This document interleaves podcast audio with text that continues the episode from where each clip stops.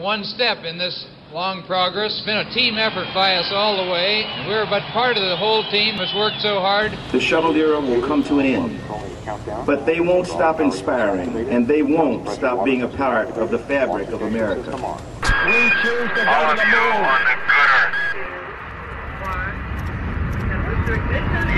That's one small step for man, one giant leap for mankind.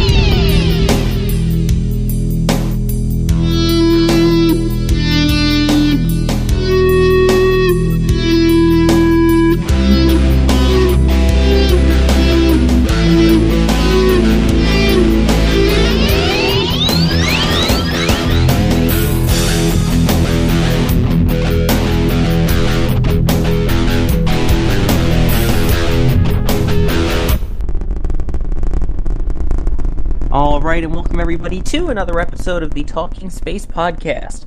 This is Talking Space episode 533 for the week of Monday, October 21st, 2013. I'm Sawyer Rosenstein, and joining me tonight is Gene Mikulka. Welcome, Gene. NASA's back in business, and so are we. Can't wait to get started. Looking forward to it as well, and welcome as well, Mark Bradman. I'm ready. Let's go.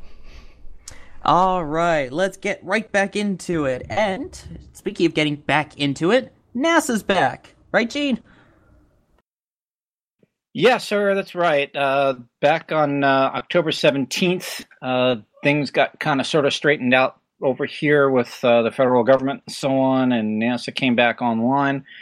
Uh, and uh, they had a some nice thank you uh, tweets to fire out on Twitter, at least. And I'm going to quote one of them here. "Quote: Thanks to the five million plus who follow us, and to those who filled in with uh, hashtag things NASA might tweet while we're while we were out. Now it's hashtag things NASA NASA can tweet.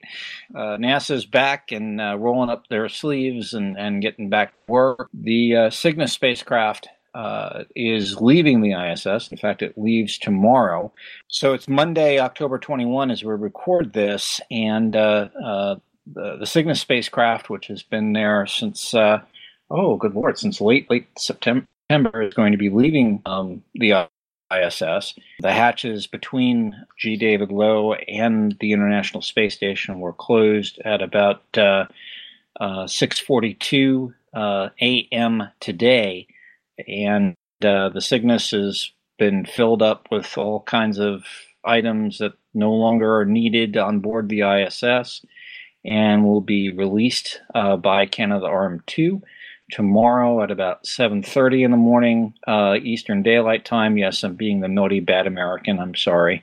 The next activity for the good ship g. David low will be on wednesday. It will fire its engines for the final time at around uh, one, according to uh, the nasa website here at about 1.41 p.m uh, eastern daylight time and uh, then re-enter the earth's atmosphere uh, over uh, the pacific ocean um, yeah, I mean, this has so far been a been a really good mission for for uh, for orbital sciences and for the Cygnus spacecraft. It has one final duty duty to perform, which is to go ahead and again sort of plot its own demise. But uh, after that, um, in I believe in December, uh, there's going to be another launch out of Wallops Island uh, for the Cygnus spacecraft and uh, this is going to be a pretty quick turnaround, and uh, this will be the very first official paying run for uh, for Cygnus. Also, um, another vehicle, uh, the uh, Albert Einstein, the uh, automated transfer vehicle number four, the penultimate ATV in the series, the International Space Station. that will occur, I believe, October 28th. And of course, NASA Television is going to be uh, carrying uh, coverage of that live. Uh, that is 4:45 a.m. Um, Eastern Daylight Time on Monday, the 28th. So it's going to be a, a, very busy time on the ISS. Things haven't slowed down because of the, the, the government shutdown and uh, now that NASA's back in business, things are, are really, really accelerating uh, up there. So, uh, going to be a busy day, time for the ISS, and we'll be uh, watching this with uh, great interest back here on Earth.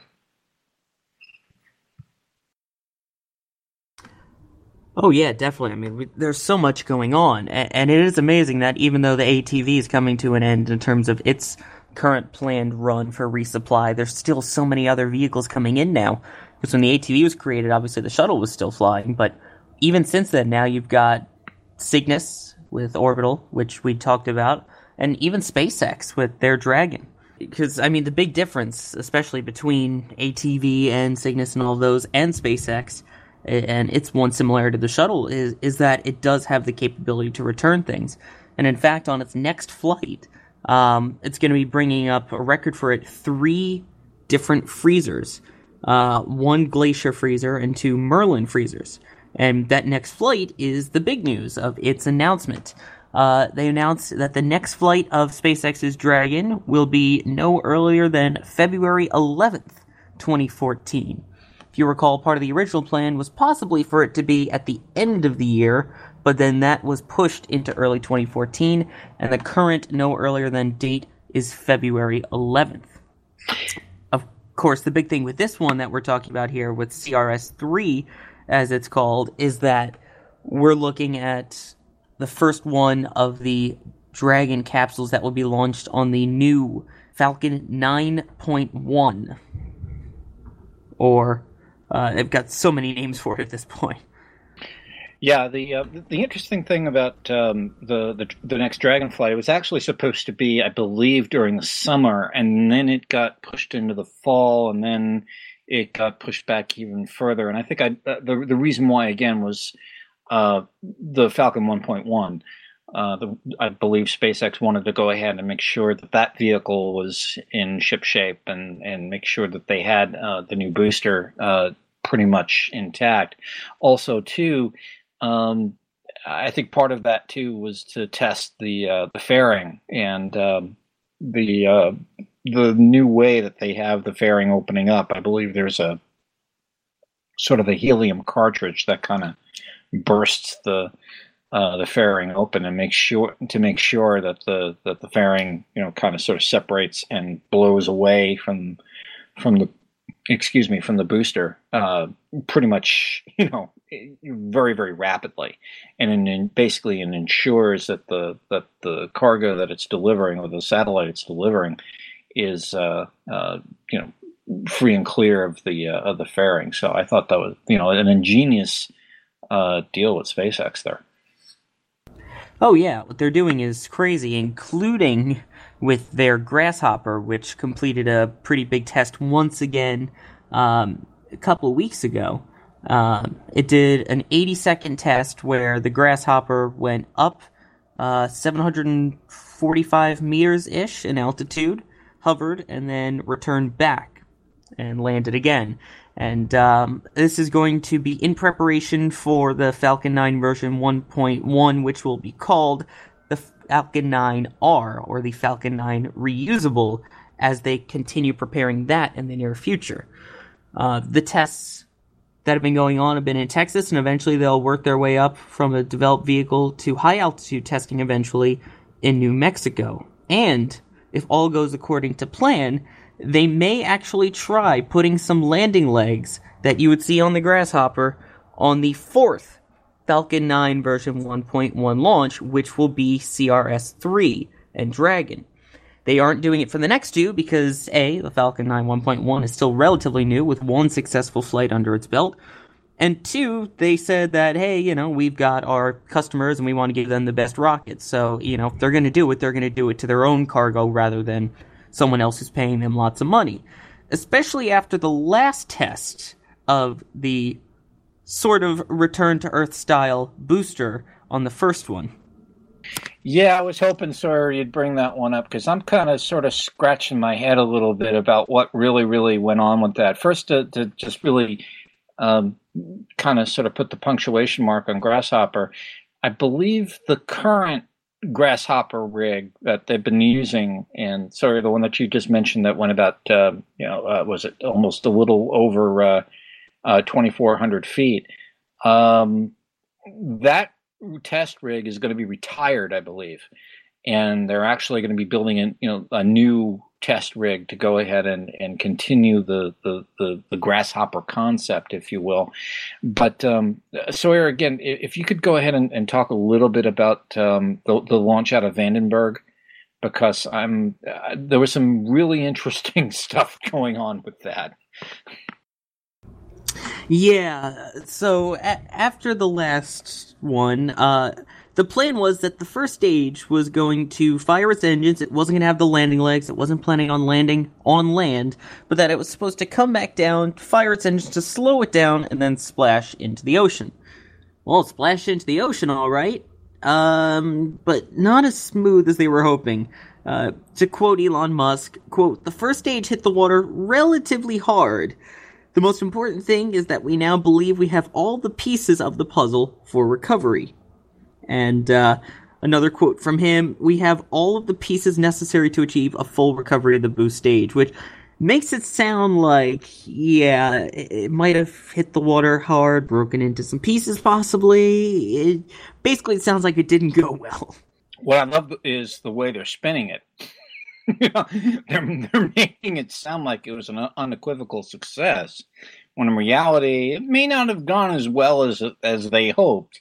But um, either way, you did learn something from it, and you can take it back with you and go to the next step and learn from that.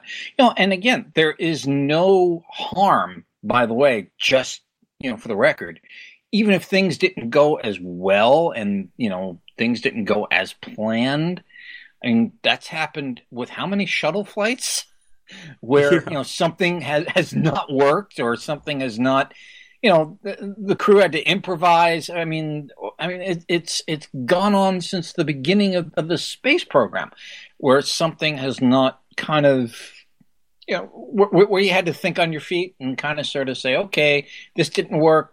Time to think of plan B and, and, and do something to make it all work. And you find out that, hey, guess what? You know, we did learn something along the way. So there's no harm in saying, you know, gosh darn it, this didn't work. And I kind of wish they would, they, somebody over there would realize that because he, oh. he, said that technically it, it did it did work kind of. Again to quote all this coming from NASA NASASpaceflight.com quote if you take the grasshopper tests where we were able to do a precision takeoff and landing of a Falcon 9 first stage and you combine it with the results from this flight where we were able to successfully transition from vacuum to hypersonic through supersonic through transonic and light the engines all the way through and control the stage all the way through. I mean from that quote they did what they kind of wanted it to do. It just didn't splash down as gently as they hoped. Well, and again, that's fine. You know, if, that means okay, fine, we learned something. You and know, that's the point. that's just it.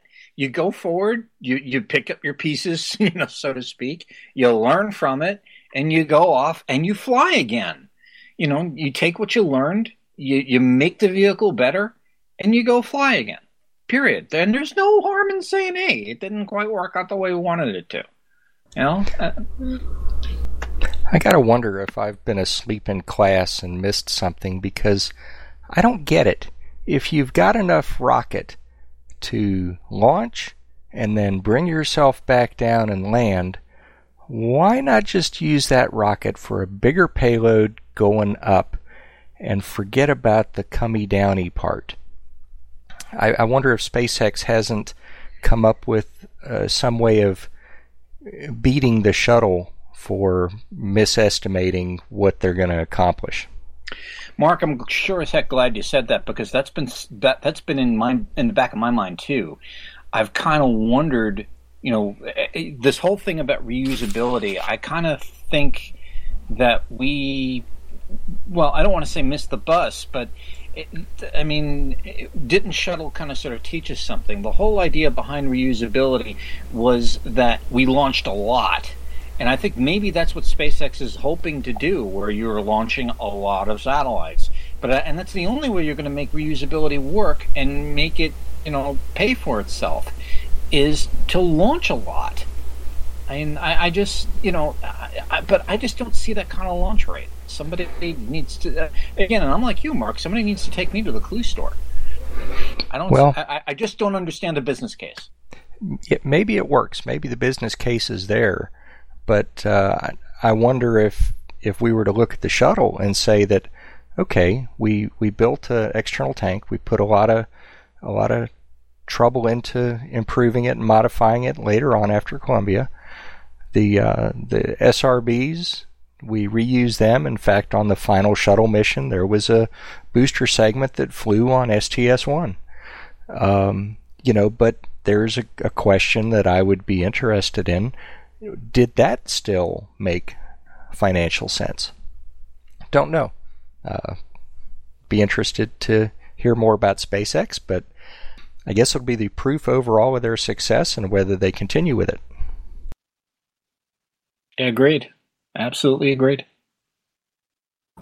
Exactly, because I mean, going back to the shuttle example, you think you have to include everything. You have to include the cost of recovery, bringing it back, refurbishing it, and transport. Not only just from the ocean back to land, but from Florida all the way back to Utah and Utah back to Florida. So, you know, it, we will see, especially if it's, you know, we're talking Pacific Ocean or even the Atlantic out of Kennedy all the way back to Texas or New Mexico or any of their facilities. Who knows? But you know, it, will be interesting to see in the future because Grasshopper it's makes some pretty cool videos from you know a tri rotor and quad rotor helicopter, but uh, we'll see if it actually becomes viable.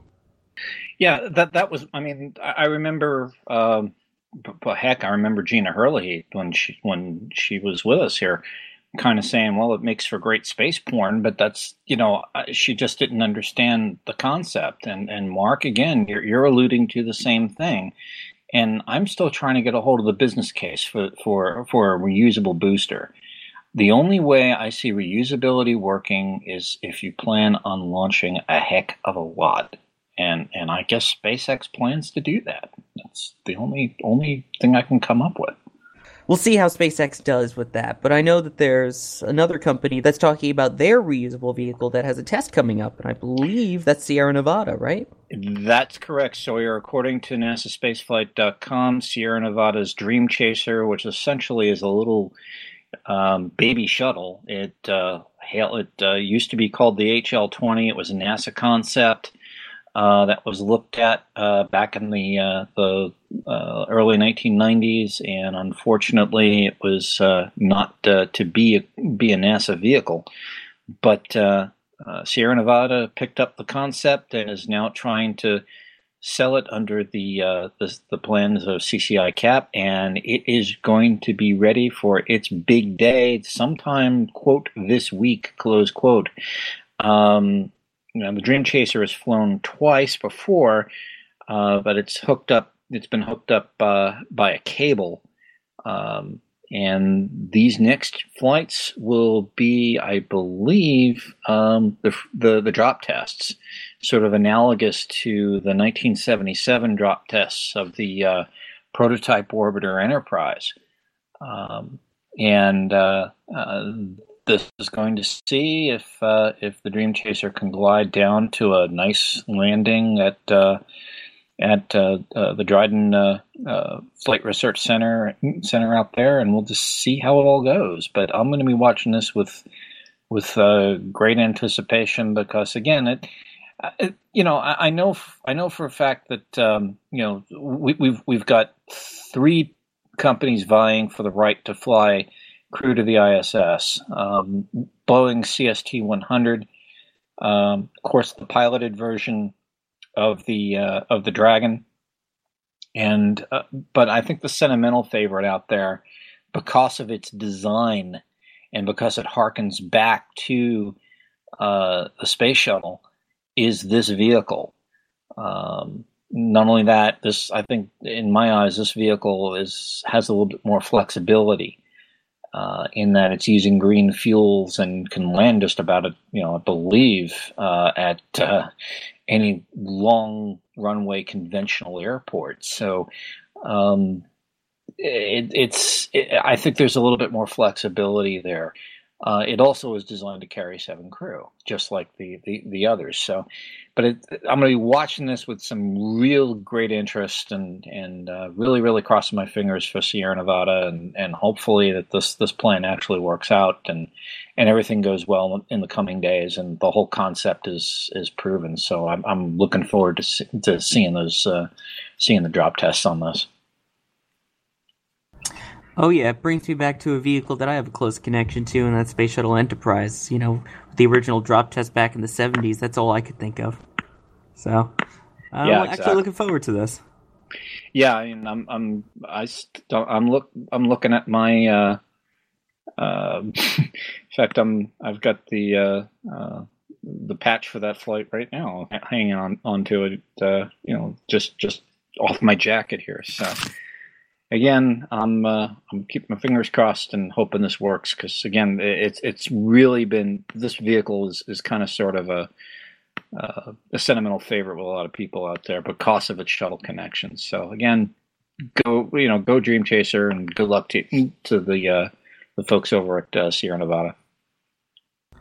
Exactly, and by the way, what you're saying, I've got a picture of Enterprise on top of NASA 905 from last year that I'm looking at right now too. And uh, we'll see. We've had two pretty good tests so far of the Dream Chaser with Captive Carry, and we'll see how this one goes. So best of luck to Dream Chaser and everyone over at Sierra Nevada.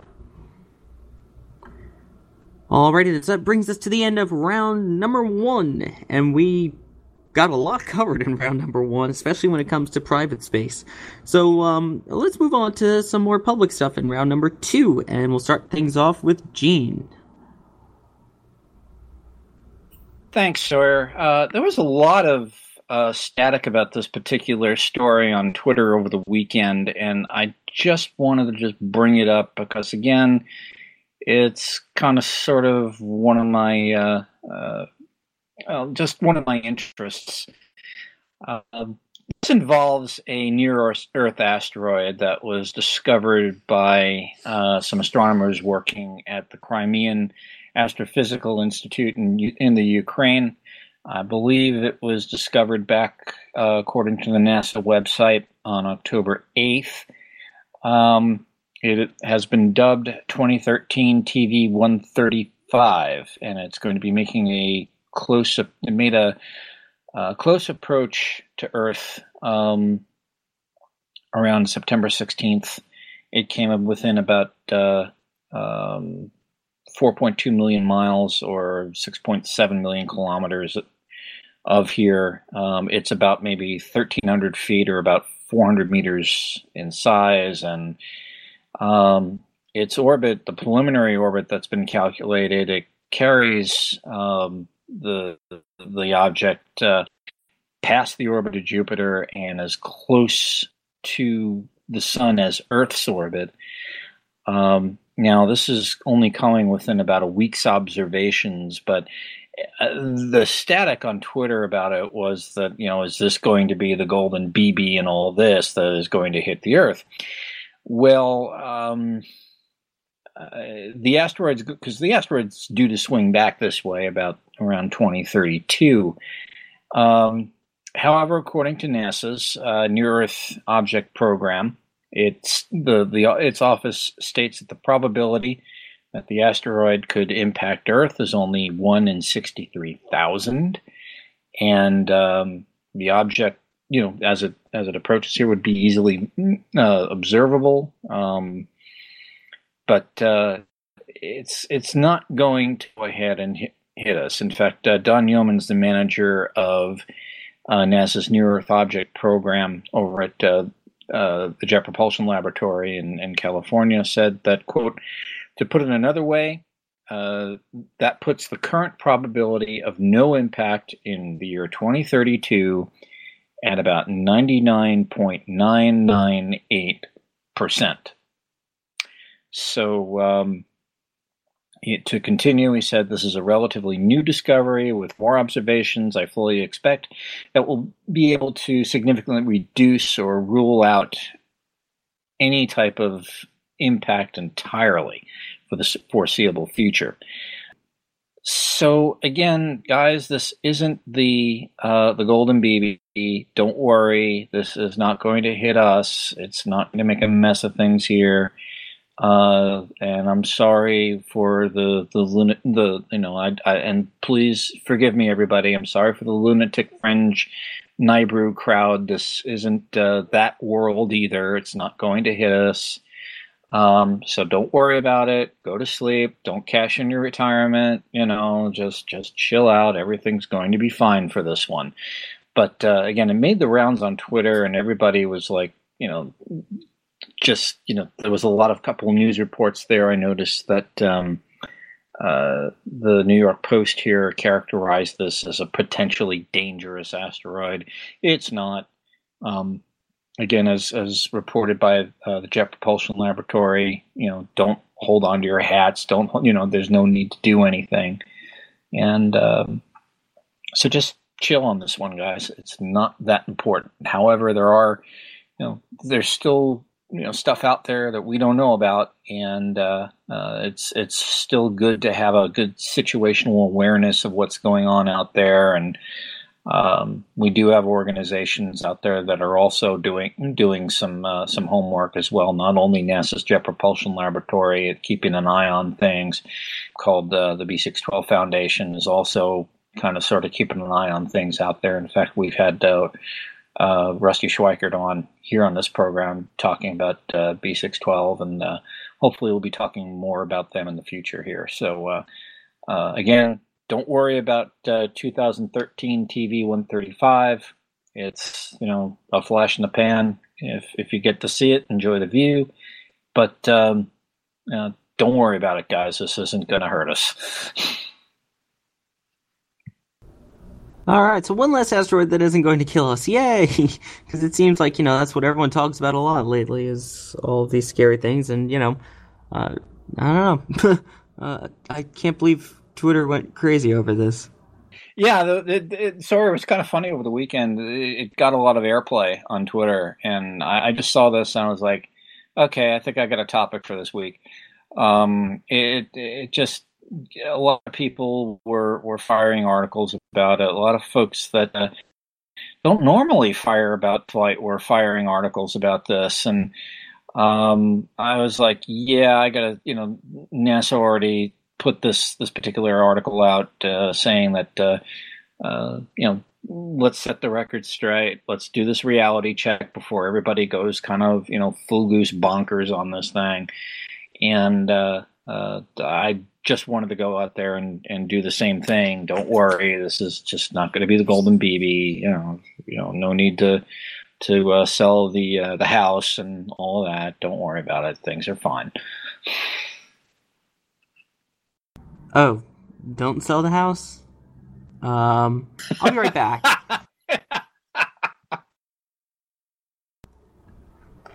Alrighty then. So, good to know we're not all going to die because of that asteroid. We'll keep watching for others though.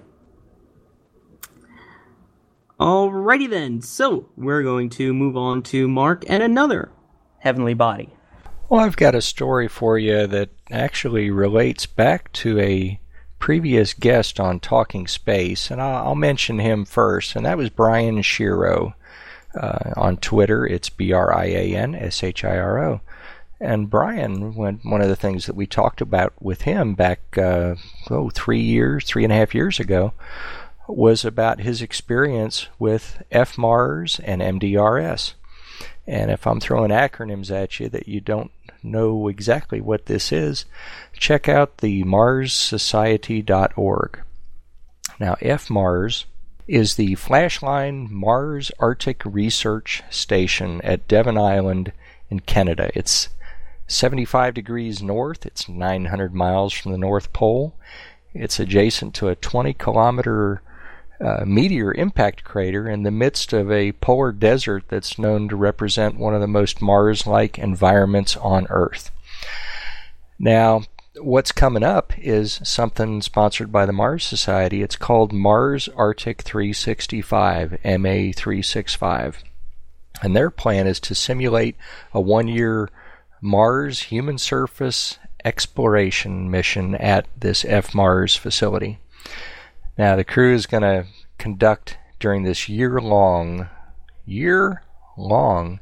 Oh, and by the way, the weather right now at Devon Island, uh, it's about 19 degrees Fahrenheit, which would be in the neighborhood of minus 7 Celsius. So this, and that's not even winter.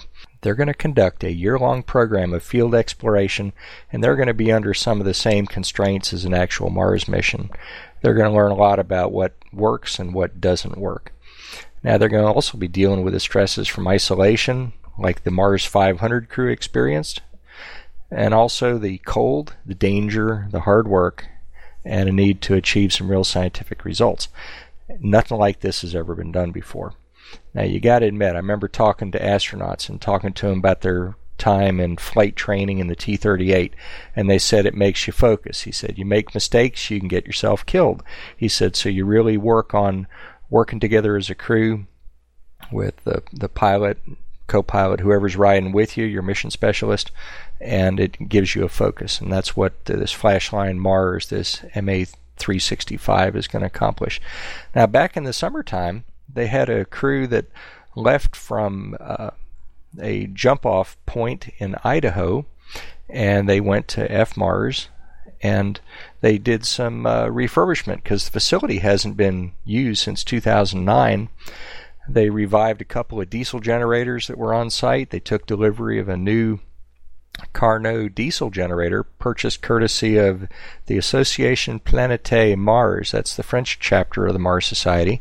So now they got three working diesel generators as well as a backup gasoline generator.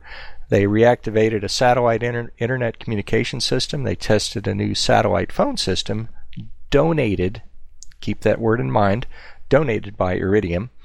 They got a brand new, large, powerful four wheel drive ATV capable of hauling payloads across the rough terrain, provided at a sharp discount by Arctic Cat. And they also got an ATV trailer. Uh, they said the structural condition of the FMARS facility was found to be in excellent shape. They did some reactivation of electrical, water, waste disposal systems. They got a new induction cooking range. They assessed the food supplies that were on site. Most were found to be good, and the rest were disposed of. They also built a uh, a, a berm, an embanked area to contain diesel fuel in the event that there would be a spill. So they built this this bermed area for the stockpiles of fuel that they will have. They also opened up two new airstrips, and that gives them redundancy for landings, uh, air, you know, aircraft support. You know, during times when the weather can be considerably variable, and uh, having a runway that lines up with your predominant winds can make a difference between whether you get somebody in to help you out or whether you have to wait several weeks or longer. Um, they also put in a new weather station for climate research and support of mission operations. They got a large amount of equipment from U.S. and Canadian suppliers that was transported to Resolute Bay, where it'll be stored over the winter for rapid deployment to FMARS in July of 2014. And their next trip to FMARS will be to complete preparation of this facility for their historic one year expedition. They're looking for people to contribute uh, people that want to sponsor this effort. There's also, believe it or not, a call for volunteers. They're looking for six volunteers to participate as members of the crew of the uh, Flashline Mars Arctic Research Station during this extended stay, which they show as being August 2014 through July of 2015. The skills that they're looking for is people that have background as a field scientist in areas such as geology, geochemistry, microbiology, biochemistry, and paleontology. This isn't just going to be a bunch of people, you know, walking around on the ice for the wintertime. They've they've got some scientific objectives, and they feel like that this is a good analog to an actual exploration of another planet.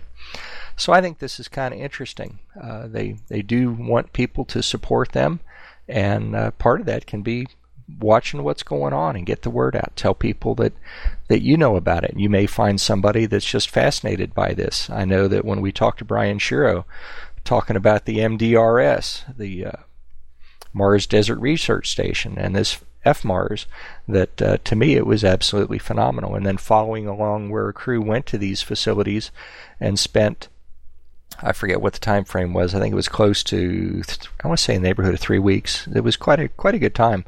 Um, and where they suit up in a spacesuit and they go outside and they do their uh, their geology or whatever it is that they're they're set to accomplish on a particular move outside the habitat. They don't just go in and out. They actually treated it, uh, I believe MDRS. They actually used an airlock, and uh, you know it was kind of kind of interesting. I hope you find this interesting, and if you want to take a look at it further, MarsSociety.org. Hey, Mark. So that they're they're using this facility as sort of an analog for a Mars base, if I'm if I'm not mistaken this correctly. Is there uh, any call for for anybody with any technical skills, you know, in case like say, oh, I don't know, the generator breaks down or something like that, where you know you could be a paleontologist is fine, but a paleontologist might not know how to fix a generator. Well, yeah, and actually, I didn't read quite far enough on the call for volunteers. They're looking for four uh, science people, and two additional crew will be chosen primarily for their skills in engineering areas. Uh, the ability of the crew members to support both roles is considered a strong plus. So they got to take care of themselves. They got to take care of their generators. They got to take care of their water, their electrical systems. They got to take care of their waste disposal. They got to take care of the facility itself in a very hostile environment. If you wonder where this is, go to Greenland and then hang a left. Okay? It is it's it, it's hard for me to imagine what it's like and how far away it is from what we would consider civilization. So they got to be able to take care of themselves just like they would if they were on the red planet. Wow, thank you, Mark, and definitely go check that out. So now uh, it comes to me to finish off round number two, and um, actually, no, I think I'm going to delay round two. Alright, maybe not. Maybe I'm not going to delay it, but there are a couple of rocket launches that have been delayed. Uh, one of them is a Minotaur launch that had to stop its preparations because of, you guessed it, the government shutdown. So it did end up making a big effect on something, and there was a Minotaur 1 that is now targeting a mid November launch from Virginia's Eastern Shore um, on a technology demonstration mission which will carry up 29 satellites. That's a lot of satellites, huh?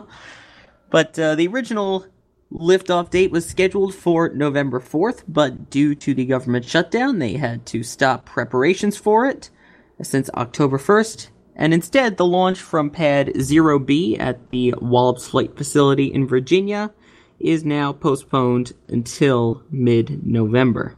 So it's looking currently for November 19th. Now there's another one that was also scheduled that is going to have to be delayed a little bit, but this one is not because of the government shutdown. This one is result of an investigation. And that next one is supposed to be the launch of a Delta 4. The launch was supposed to be October 23rd. However, a report just came back from a previous launch, which had an issue with one of the RL10 engines. After getting the research back from that, they decided to postpone it. And they're deciding whether they need to make any changes to it or not after a Delta 4 launch of a different GPS satellite than the one that this is supposed to launch back in October of 2012, where the engine sprung a fuel leak, causing the engine to fire with lower thrust than planned. The rocket ended up compensating for it, and it successfully deployed the satellites, but it was still an issue nonetheless. So the next launch date, still not entirely sure yet because there may be some range conflicts coming up, but we shall see. Alrighty then, so that brings us to the end of round number two. And we're ready to move on to our final round. And for this, we will go back to Mark and back to Mars. So, if all that talk from me just a bit ago about this MA365 Mars simulation really got you kind of tired out, I've got something else that might interest you instead. This is from the NASA Innovative Advanced Concepts Program. And back a couple months ago, they announced their 2013 awards. Now, what that means is that they have 12 Phase 1 awards and 6 new Phase 2 awards. Phase 1 participants receive $100,000 for one year for their study. Phase two will receive approximately $500,000 for two years. The purpose of this is to advance some innovative aerospace concepts and help NASA achieve some future goals. Now, the point of all this is one of the awards was for SpaceWorks Engineering. It's a division of SpaceWorks Enterprises. And what they have is an idea, and the, well, the name of their proposal is Torpor Induced Torpor Inducing Transfer Habitat for Human Stasis to Mars. So, you know, I was going to get around to Mars eventually. What they've got is the idea not of suspended animation, because we're not quite there yet, but there has been some advancements in being able to induce a deep sleep state. In other words, torpor, with significantly reduced metabolic rates for humans over an extended period of time. Now, this study is for them to look at this and to see if there's a way that NASA could leverage this as a way to get a crew to Mars. Now, one of the advantages is that the habitat for the en route six month travel that we've talked about so many times, the habitat could be significantly smaller. They're talking about a crew habitat uh, for the flight to Mars of being uh, five to seven metric tons for a crew of four to six individuals, compared to 20 to 50 metric tons that they currently estimate would be needed. The interior volume would be on the order of 20 cubic meters compared to 200 cubic meters for most of the current designs.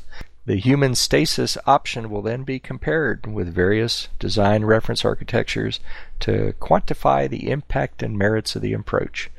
In other words, this is a way of trying something, see what they can come up with for a design, see where they end up with for the hardware and the feasibility of, of the actual construction of something like this, and whether it would work. Kind of neat.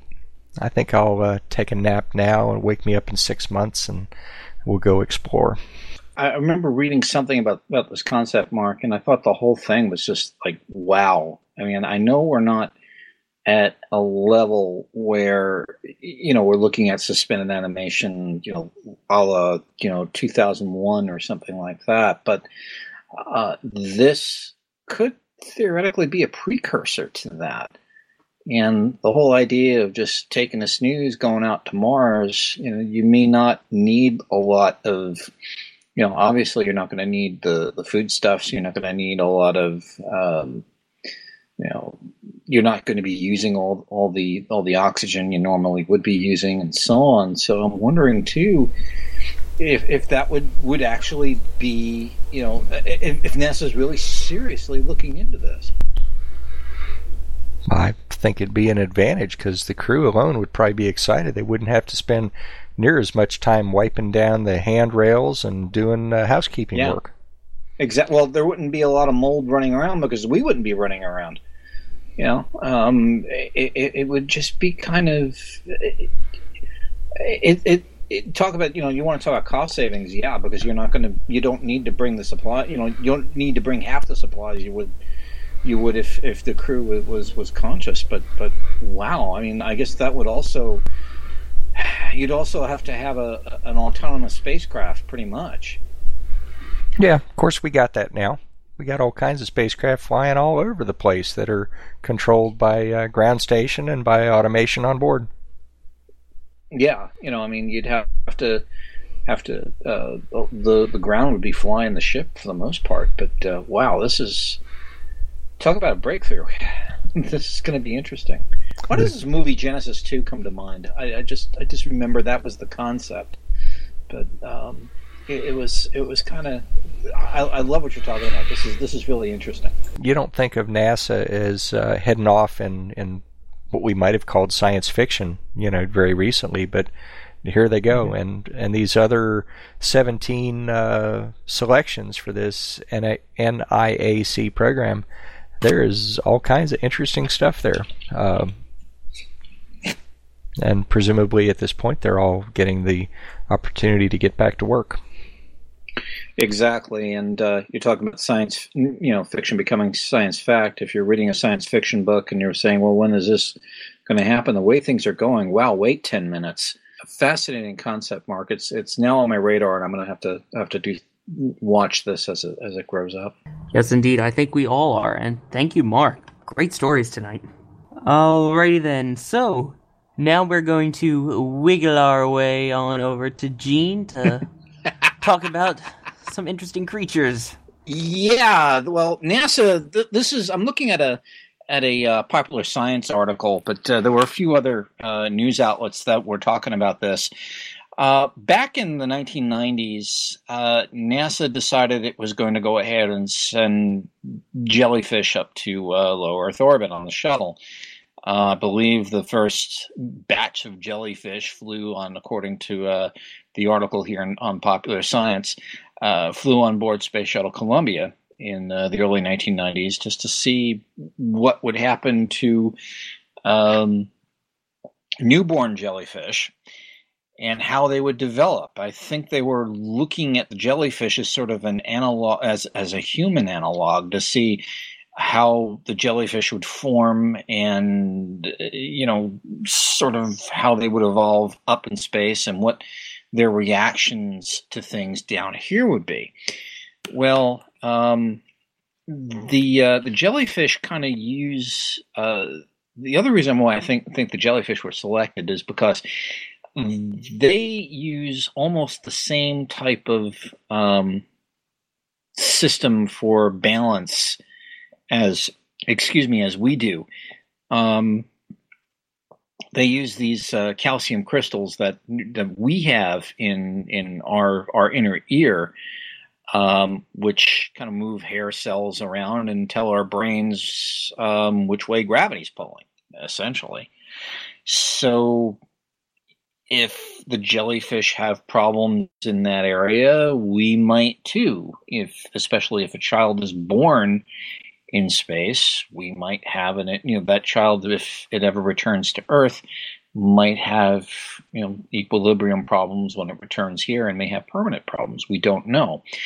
Well, the jellyfish that were born on board shuttle when they came back, they didn't like Earth all that much. They were um, actually having issues uh, orienting and, and so on, and, and their brains were kind of not, you know, firing on all cylinders, if you were, if you will, as far as trying to figure out where they were and and and so on. And I think think the relationship between these crystals that you know would theoretically be in our, our ears and the the, the where the, the, the jellyfish crystals are, and I believe um, they're you know or along the sides there. Um, they just had problems trying to figure out where they were, how they were swimming, and so on. So I'm wondering, and this leads to be the next question. You know, if the jellyfish that were born in space were having problems swimming around and orientating themselves and trying to figure out where the heck they were and so on, would a you know a baby human that was born in in microgravity conditions um, have the same issues if it were to return here to Earth, and that kind of opens the door to a lot of a lot of things. So I, I just found this and I was like, huh. So if we do become a spacefaring civilization, we might need gravity. um, you know, there there might need to have sort of a rotating uh, spacecraft or a rotating system uh, to maintain some level of gravity uh, in order for you know a uh, uh, a human being to evolve properly. This might be an indicator that that that might be required on future missions. So. Um, I thought I thought it was quite fascinating. I'll throw this out to the table and, and see if anybody else got any thoughts on it. Other than the fact that I'm kind of jealous of those jellyfish that get to just hang out in space. No, but I, I mean, it's really interesting because you can even see the effects that it has on, you know, long term spaceflight. And that's something that we've been studying a lot. And, you know, we've got the year long mission coming on the International Space Station. And a lot of the times you see the difficulty of going into space and then the adjustment of getting, you know, used to zero G and then returning back to Earth and the six weeks of physical therapy, you know, if you're doing a six month stay to just to try and get some of the muscle tone back and some of the bone density back. And yet, here are these little jellyfish, which don't really have the same bone structure, don't have the same structure as a human body, and yet they're experiencing something extremely similar of just the difficulty of readjusting back to Earth. And I find it amazing that, you know, different species have the same reaction of uh, returning from space and having to readjust to gravity. I, I, think that's just an amazing scientific discovery, and I'd love to see if this is true with more uh, different types of animals. Yeah, true. Um, it should be kind of interesting to to see that. I'm wondering if, if they're going to follow. There's no indication that, that they're going to follow up uh, this this set of experiments with other animals or not. But uh, again, it's just not the not just the vestibular system that uh, kind of sort of needs to reacclimate itself to microgravity. I mean, sorry, you brought up a few other other things, muscle tone and and things of that nature.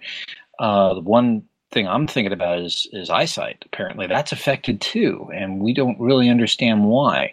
So uh, there's still a lot of mysteries that we're going to have to solve, and uh, uh, to to go further out uh, into uh, into the void if we really want to. And um, ISS, I hope, is going to be on at the forefront of uh, of trying to solve those those issues. Exactly. You know, we think a lot of the study of biology and space, and you don't think of the biology of other creatures too. Because I mean, we've done experiments with you know seeing how spiders create webs. We've talked about that on the show, and how um, flying animals are able to fly and get around in space, and fish even. And it's interesting going from that in space to seeing what it's like back on Earth. And I definitely hope they do more studies on this because I can see this not only being beneficial for other creatures, but for the you know the effects on the human body as well in the future. So, good job, science. Speaking of good jobs, Sawyer, to close out the show, you've got really quite an explosive story in more ways than one. and I, you got to share this. I mean, uh, when when you when we were doing the pre-show earlier, I was I, my jaw dropped when when you you were describing this thing. So uh, go for it, please, by all means. Well, thankfully, it's explosive only in, you know, content rather than actual explosives, which it could have been. Because this was the story that I saw last week uh, after we'd already recorded the previous show, and this was before it made its way onto Gizmodo. Uh, a person named Brennan Moore posted this story. And uh, it's about his grandfather who had just passed away the previous week, and at the service was asked to say a few words and read from his memoirs. The one that he chose was about an interesting experience with the Saturn V because he was an engineer who worked out at the Cape for the Apollo program. And he was working on the date of November 9th, 1967, which, if you might recall, was the launch date of Apollo 4, the first unmanned Saturn V launch. And this is William Moore, by the way, is the person who was the engineer. And it's an amazing read. I'm going to summarize it, but a summary cannot do this article justice. It's absolutely an amazing story. So he was one of five people who were on the red team. And the red team was basically there if anything happened that they would go down and fix it. And they were specifically the red team for the electrical systems. They were sitting around waiting for it, sitting about three miles away, and then all of a sudden they heard a situation going on on the net. That they weren't getting a response from an electrical circuit that controlled the separation of the S2 and the S1C stage, which kind of important. And of course, that happened to be one of his main circuits. And so they got a call saying, you know, what's going on? What do you think this could be? And they took a look at the blueprints and thought that it might be a relay switch. And so they're like, okay, we think it's a relay problem. And uh, they said, how sure are you? like, we're really sure. like, are you going? Are you willing to risk yourself going out to the pad to go fix this? And this is my favorite response that he said. Quote, just don't let them launch this mother till we're at least halfway back from the pad, okay? So about 30 minutes later, the team of five made their way out to the pad, and just it was 11:30 at night, and hearing their experience of just going up to the Saturn V, with it breathing, full of fuel, explaining it coming to life almost. The noise, how deafening it was, they couldn't communicate with each other. Getting inside the vehicle and then seeing all of these, you know, valves popping open and hearing all the creaking and all the nitrogen fog with the dim red glow from the emergency lights. It's just the visuals are amazing. The smell of kerosene with a touch of burnt paint and rubber, as he described. And uh, as he put it, he was glad the astronauts did not take that path to board the Saturn V because, quote, my goosebumps were changing to a weird color of purple. so uh, basically, they realized they did not want to be trapped in a space like that, especially recalling a previous test which had happened of that exact part where they were, of that stage where they had tested it and it exploded. And that was the reasoning behind why most of the buildings were three miles away, because the explosion destroyed buildings within a three mile radius. And here they were within 25 feet and then inside of it, fully fueled as well. So they went inside, hurried up, signed the paperwork, and got out of there as fast as possible without any more sightseeing, as he put it. Uh, to quote the ending, quote, the drive back to the ready room was very fast and uneventful. The five of us were like stone figures, thinking about where we had been and what we had just accomplished, what could have happened and what didn't. All of this without ever realizing that this experience was as close to being in the shoes of a Saturn V astronaut as any of us would ever be again. Close quote. It's an amazing read. Link in the description. Please read this. It is phenomenal. Sawyer, I can't thank you enough for finding this. Number one, uh, because it's it's just one of those little moments, you know, slice of life pieces of history uh, that that one finds. I remember hearing a story. I, I almost want to say it was von Braun or or Kurt Debus or one of these guys um, doing this something similar to the same thing, but this was launching Explorer One, and this was just simply with one of the Redstone rockets. This wasn't anything, you know, to the same caliber of a Saturn V. Um, where one would just kind of sort of look under the engine panel with this thing kind of sort of fully fueled and say, "Yeah, it looks good," and you walk away, you know, with this thing steaming and bubbling and boiling. And to talk with with astronauts and and and and pad workers that were at you know working with shuttle or working with, with, with the Saturn V or working with other vehicles, they kind of say that the thing kind of makes this these hissing and breathing noises. It it makes you really really think that this this you know large beast is alive, but I'm just thinking, you're talking about something the size of the Statue of Liberty. You know, just just doing all of these these these you know hissing noises and so on, and it's fully fueled. You're talking about the, believe the um, the Saturn. Excuse me, had had the the capability of at least a couple of megaton blast if it if it exploded. Um, I mean, you really that that took a lot of guts in plain English. So hats off to the this gentleman for for you know number one making you know making a, a critical step to the moon possible, and and he's one of the unsung heroes of the Apollo program. So uh, hats off to you, sir, and hats off to uh, um, to the family for uh, for saving that memory. Indeed, you know, rest in peace to him, and thank you for a your service, and b for keeping this in pen and paper, and thank you again to Brendan Moore for posting this online, and would be great to see more from this man's personal memoirs. And with that, that brings this episode to its conclusion. I'd like to thank everybody who joined us here tonight. Thank you for joining us, Gene Mikulka. Oh, sorry, it was a blast, and I want to go ahead and give a shout out to a friend of the show, uh, Mr. Geoff Notkin, who I believe started uh, uh, the STEM journals. I believe it's seen um, in the Arizona area on Cox Seven. Um, but it's also available online. And I believe if you've got a Roku box, you could also go ahead and take a look at it. So I would encourage you folks uh, to go ahead and do so. And uh, a, a, huge shout out uh, and thank you to the folks over at Astronomy FM that still continue to support us and still continue to air Talking Space. Thanks a whole bunch. Yes, indeed. Again, Geoff Notkin hosting season two of STEM Journal is available on Cox 7. There's also an iPhone and Android app, as well as available, as you mentioned, if you have a Roku box. Uh, and that is Sundays at 7 and 9 p.m. Arizona time. Uh, Arizona time is more like GMT to me, and that I still don't understand it. So uh, good luck converting that because they don't do daylight savings, and it's a whole big thing. Uh, thank you as well for joining us, Mark Ratterman. So much to say, so little time. So until next time. Indeed, we will continue with lots more good stuff next time, and we hope you'll be there with us. But until then, as always, have a great day, night, evening, or whatever it may be where you are.